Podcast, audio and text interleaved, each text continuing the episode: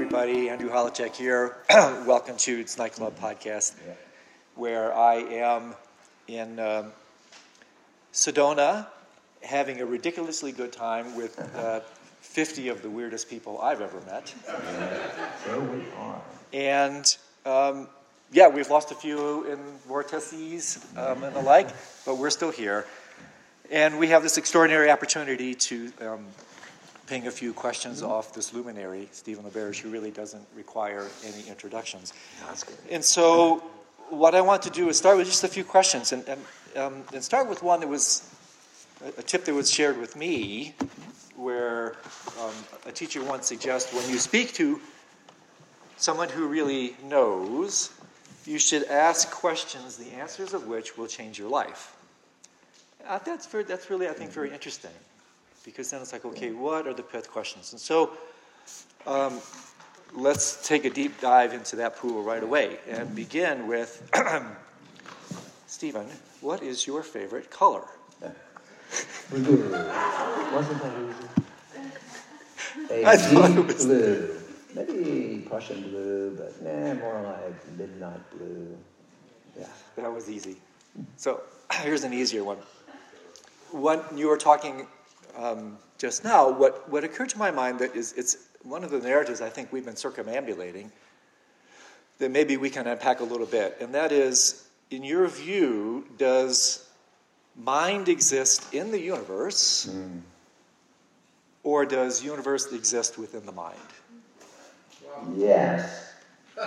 And it's one of those questions because any ultimate question, we're asking ourselves, here's the whole, we'll call it, as if we could do that. But suppose the whole is that uh, outside of the uh, dinner place is a nice globe, right? The earth, yes? So we're wanting to ask a question like, well, is it this way or that way? So you've got a map that's going to model that reality in one or other view. And the nature of reality is that you can't have a lower dimensional, a simpler, a flat out map or explanation that doesn't have tears in it if you're attempting to uh, describe a higher dimensional reality. So if you think about in map terms, you've got the, uh, the map, say you try to spread a flat paper over the surface of, of the earth. What do you get? Kind of wrinkles, right? If you really try to make it fit, it tears. And that's true of every possible map that you can do. But you can always remember have a local map where it doesn't tear. You make a smaller map anywhere you want, but it's only a piece of it. So, and this is where the idea of complementarity comes in, is that you can't have a single map that gets it all right. By this uh, theorem, essentially, to me, it, it, it's, uh, I think, related to the Gödel theorem as well of Yeah. in trying to describe a, a complete system, and well, it has to have contradictions in it. Kurt Gödel. Yes, yes, exactly. And uh, I, I think this geometric idea is the same concept, is that trying to map a higher dimensional reality. uh, And we know it's higher dimensional in the sense that there are many elements that, that are not treated in physical uh, science or even in physical reality. We presume that why should there only be this thing called physical reality, which we only know about indirectly through our senses, etc., right? Why shouldn't it be that there are other, many more dimensions, maybe more than we can conceive, but certainly uh, all you need is an infinite set of those dimensions, and you can't have a finite account. So let's let's embrace that concept and say, all right, so we have both and. So how do we have both? Yes, somehow we are contained in the world, right? And, that, and that's sort of easy to see by looking at uh, the history of life on Earth, right? You know, over you know the last 5,000 million years, things have happened, changed geologically, and gradually life forms have developed, and gradually these brains have developed, and gradually we're having conversations about it. Now that seems like, from that perspective, it makes perfect sense that that's all the physics, the material, whatever that is, is first, and mind develops out of that. Okay, but it may not feel quite right. Yes, but that makes sense there, right? Brains have got a lot to do with our minds, right? So you can see. Well, uh, we didn't have minds uh, before we had brains or before we had planets. So back when we just had a lot of star stuff, right? But, so that's that theory, okay? But then, let's think again. Well, what did you have before the Big Bang, right? So we have the Big Bang, at the beginning in some sense. So we got a something starts from a nothing. Well, nothing comes from nothing, right? But what, what does that mean? When We say we can track it back and we can understand how this cosmos unfolded by the scientific view that we were talking about. But before that, it must have been, you call it the universe of potential, because this is the actual universe. The physics, the physical world, you could call actual. It's the thing that, you know, that you should step out of the way, by the way, when you see that uh, big thing coming at you, because it could be a truck, right? You know, and that, really, step aside is the first thing. Okay, that's that world, actual. But where does it come from? It comes from the potential. The potential contains the actual, because every actuality is one of an infinite number of potentialities, right? So obviously that's the greater. Now that world of potential sure sounds a lot more like mind than it does like stuff, right? And so when you push either of these ideas to their edges, you find, ah, let's try another map that makes more sense here, right? And so I think that really suggests that we learn a flexibility and uh, to not not you know, try to get one answer that is it, right? Instead, we're going to have several answers for several situations and different components. Yeah, I mean, what, what came to mind there, Stephen, several things. One is, um, and we've been talking with the group through week, throughout the week about the elegance and the explanatory power of integral thinking, integral yes. uh-huh. theory, where the idea is to honor and incorporate all these di- uh, different forms of knowledge and knowledge and forms of knowledge acquisition. And so um, I think this is exactly what you're intimating, what you're suggesting. And, and, you know, I think along these lines, I want to see how it feels to you when some non-dual traditions say something like the following, and I've shared this with the group during the week, you know, because there's this proverbial kind of mind-body dualism slash problem. Mm-hmm. And so, does it hold water for you to assert um, that mind is subtle form, extremely subtle form of body. Body is gross form of mind. Uh, well, I have to say, I don't really understand how that idea works because um, it really, I, I believe that particular formulation is, is a relatively recent one in Buddhism. And, in other non-dual traditions yes, as well. And, and in particular, it, it, really came to the fore in the 19th century, uh, just at the time that it was discovered that the electromagnetic spectrum included you know, wide ranges of stuff that we don't see. So it is a little limited bit. Well, there, there are vibrations higher and lower and all over the place. So why shouldn't these things that we can't find, you know, with a microscope, shouldn't they be simply a higher vibration? And that is a perfectly fine idea, except there are kind of details, which is higher vibrations, ultraviolet. How does that work with your cells? Yeah, and really higher gamma rays. You want gamma rays? You know, just, so the subtler you're getting, the more dangerous and destructive it is to forms on this level. Mm-hmm. So, uh, what I would ask for testing that theory. is Say, well, really, what is dream stuff made of? What are the laws of the electrochemical equivalents that keep atoms and molecules together and build up the structures as we have in, on this level? And mm-hmm. and it you know doesn't it's not coherent in that way. So it's got to be something else. So that says it must be. Um, if it's true, if that's a useful way of looking at it, then maybe it's not subtle in the literal, it's the same thing on the smaller particles or something like that, uh, which is, of course, one way we think of subtle and gross. But uh, maybe it's more like uh, looked at on one level, right? This kind of thing grossly, you know, just. Uh, but when you look at it going beneath the surface, right, more sophisticated, more subtle reasoning, then you can see it in another way, and that's where we're getting into the subtle bodies. But it sounds like also uh, talking with Joseph about this exact element of the uh, what I call the subtle plumbing, right, of the Tibetan Buddhist system is fascinating because what is that? Is it actually the subjective experience of the autonomic nervous system? Maybe.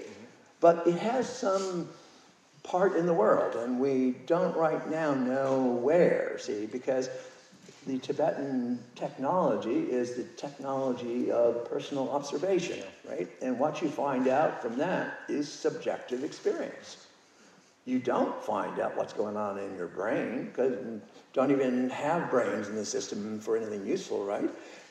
But they find experience. So now we're in that place we talked about before where we've got these complementary systems of this wonderful, elaborate understanding of the inside of the system to see how that relates with different parts of the nervous system, which it must because it produces effects that are, at least on some level, equivalent to the electrochemical activities of the brain. So, so that doesn't mean, of course, that's the only connection and that every bit of subjective experience comes from the you know, sort of the existent uh, nervous system that we can see you know, with microscopes. But I, I, I think uh, we really should be exploring that. That's a, you know, a fascinating research question, I think. And so, Stephen, uh, uh, this begs another question, of course. So then, uh, to what extent is there so-called objectivity? I mean, our mutual friend Alan Wallace wrote a book Sure. called the, you know, the taboo Yeah, of subjectivity. And so, if in fact, when we see something, and this is what the scientific community is largely based on, and its emphasis on rep, you know, replication of studies and the like, um, how in fact objective can we truly be? To what extent do we actually see something that is real? And you know, I, what I hang on when I think of this is Heisenberg's, I believe it's Heisenberg's statement where he says, you know, what we discover in science is not reality itself, but reality as it's revealed through our methods of investigation. Yeah, and so, what to what extent do you feel there is an, object, an objective world and objectivity, yeah, yeah. even within the lens of science? Or are we kidding Yeah. ourselves? Well, I, I I think uh, there are different senses of objective, as you mentioned there, and and there, on one level of, uh, as in Heisenberg's quote, that is pretty much the. I'll rephrase it in a moment. That's pretty much the the current uh, accepted view of physics in current physicists, uh, or it's probably one of the most popular ones. And this is the idea that um, what you, uh, let's say, light, it can behave in different ways as a wave or a particle. So you can say, oh, really? Is, is it a wave or is it a particle? Right? It depends on the system that you're interacting with to make that measurement. And because if you set up an experiment that can that causes the light to act in a wave-like way, you can observe wave-like properties. If you set an experiment to observe a particle nature, what do you know? And so that suggests that what really is, whatever light is, it's that X thing, and we see it in different ways, which the whole story is the experimental apparatus, what we subject it to. And I think that the thing about the collapse of the waveform having to do with consciousness, I don't think that's the level it worsens. It, it has to do with when you do something on the level of whatever you're studying, you, you force it to be in one of two states. And if that's the, the two choices, and, and that's what makes it look like what it does. So, do we know what it looks like when you don't make it look like anything? Well, no, we couldn't. But does that mean, and here's for me the, the really challenging question, which is so does that mean that um, the moon isn't there when nobody's looking? You know, and I just find that hard to believe that that's so because uh, there's so many complications. But it's not there idea. for the observer, right? Well, the thing is, that's it's not there for the observer, that's for sure, right? And it's not, and if it's not there for any interaction with the physical world, then it's in a sense not a part of the physical world, right? But it is. See, it's gravitationally interacting with all the other planets and with ourselves, even very subtly. So even though we don't know it, it's still there, right? And so it's like, uh, well, what do you know? Do you think, I don't know, do you think he, there's the, I don't see any back of Andrew's head. Do you think he's got a backside of the head? Let, us check it. I'm not showing it to you. no, no. Because we, we blew it off this morning. Yeah. So, so there are definitely questions that you can get to very quickly that nobody really knows how to even address them about. And people, serious, intelligent people, will say things like, "No, the moon isn't there when you don't look at it." Uh, well, all right, but I think I, I think most people would go for the formulation that I made, which is it wouldn't be there if nothing in any sense looked at it, because that's how we define things that are part of one world, is they interact with the other parts of that world. And that's how we define parts of the mind is the you know, elements of the mind that interact with the other elements of the mind. It's like a set of interacting features. So same ideas about physics. So clearly asking the questions about physics and the mind and the nature of reality or of self all leads back to this uh, impossible question because it's uh, about the whole, right? And we can't really you know, address it. it. Back to the ultimate mystery, which is how can it be? Why? Is there anything? You know, right? Which there must be something, whatever it is, but there's something. And that is seems like just plain incomprehensible.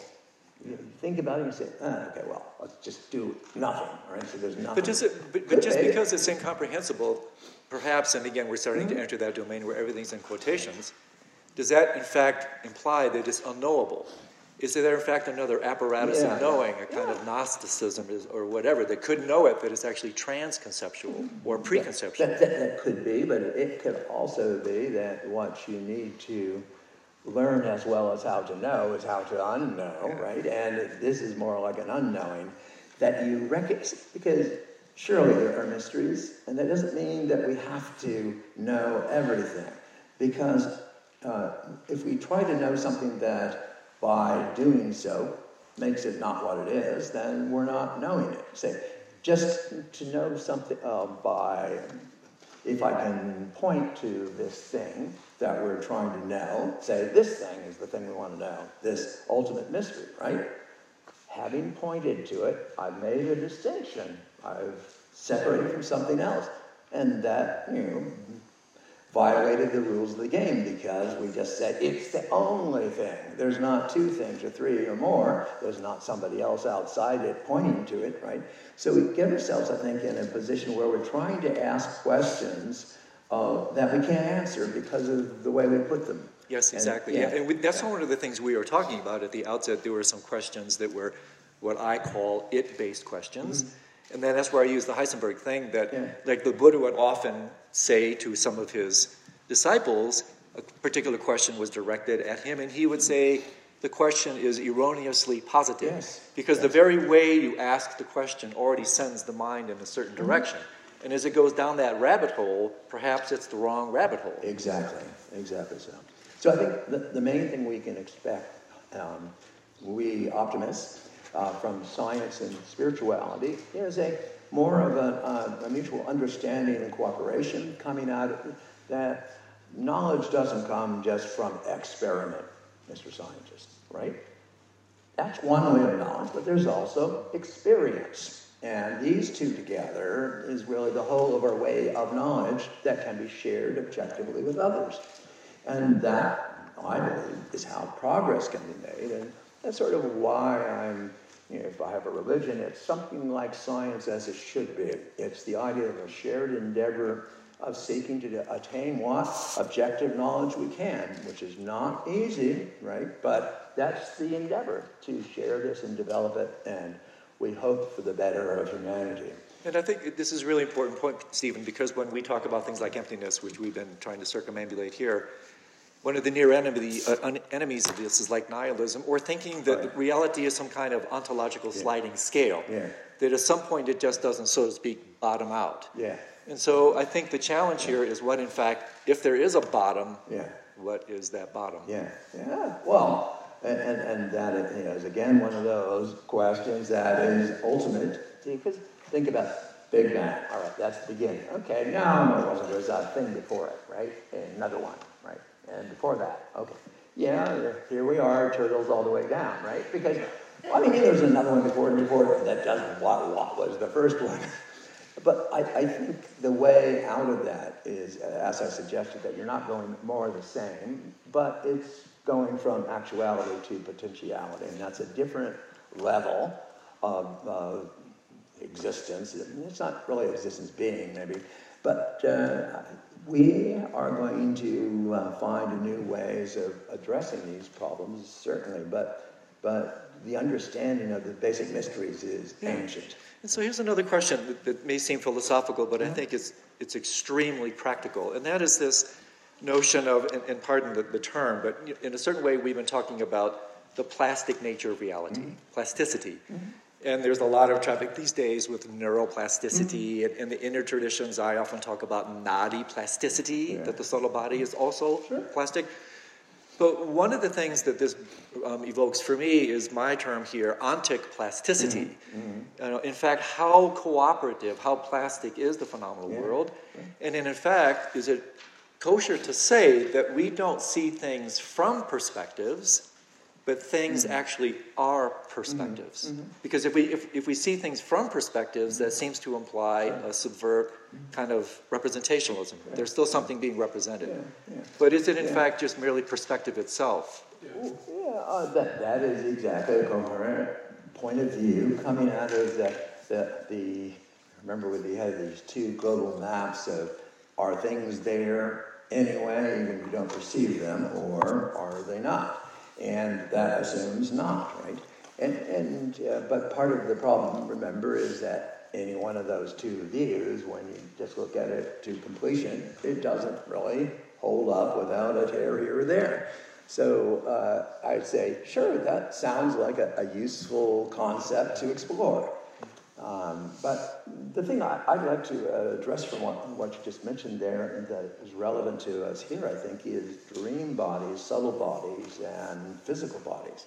Because I think that this is something that is more uh, complicated than it should be. And, and please correct me if, if, if I'm missing something. But it seems to me what is normally called subtle body, it, or even several subtle bodies in some systems, but it is the thing that we experience in dreams. In dreams, we're in some body, and that body does things in a dream world, apparently, right? And that body is not the same as a physical body, right? Because it's somewhere other than where the physical body is. So we say that. But rather than putting it as it's uh, made of different stuff and all that, say, but it's a it's a mind body. It's a body, a, body that you are, are, have made in your mind that has some relationship to your actual body. That's why it looks like you know you fly and you don't have wings. You fly like this, right? With that. It's actually it's actually called yeah. manomaya, mm-hmm. made of mind. Yes, yeah, and, and I think that's right. And of course, what we don't know is how does mind make that, right? And does it make it, you know, the uh, neural networks or what? You know, uh, it doesn't have to, by the way, make it only through neural networks just because it might for our brains. I mean, there may be many different ways to implement uh, the form of mind. And I think that must be so. That why, otherwise, we're saying the way humans are and the way we think about things and our minds and our, the association with our brains is it. There's nothing else in the vast, you know, multitude of uh, multiverses that is different. No, and I think there's room for the, some kind of a mind before we've got any kind of a body. And that's intriguing, but it's, it's an open possibility. I should say, how does it work? And, and that's all I think we should be willing to, you know, every idea, uh, hypothesis uh, needs a kind of checking. Sort of checking um, with either common sense, which is sometimes an adequate goal, or uh, by experiment. And that's the point of experiments in science is to determine whether your guess is consistent with what else you believe to be so. And the same thing uh, should be true on the inner world because if we don't test our inner views, then we get a mixture of truth and, and imagination, yeah. right? Where because we all know that we're wrong about things. We don't know we're dreaming, for example, until we do, right? And so we think something that's not right about it. So that's yeah.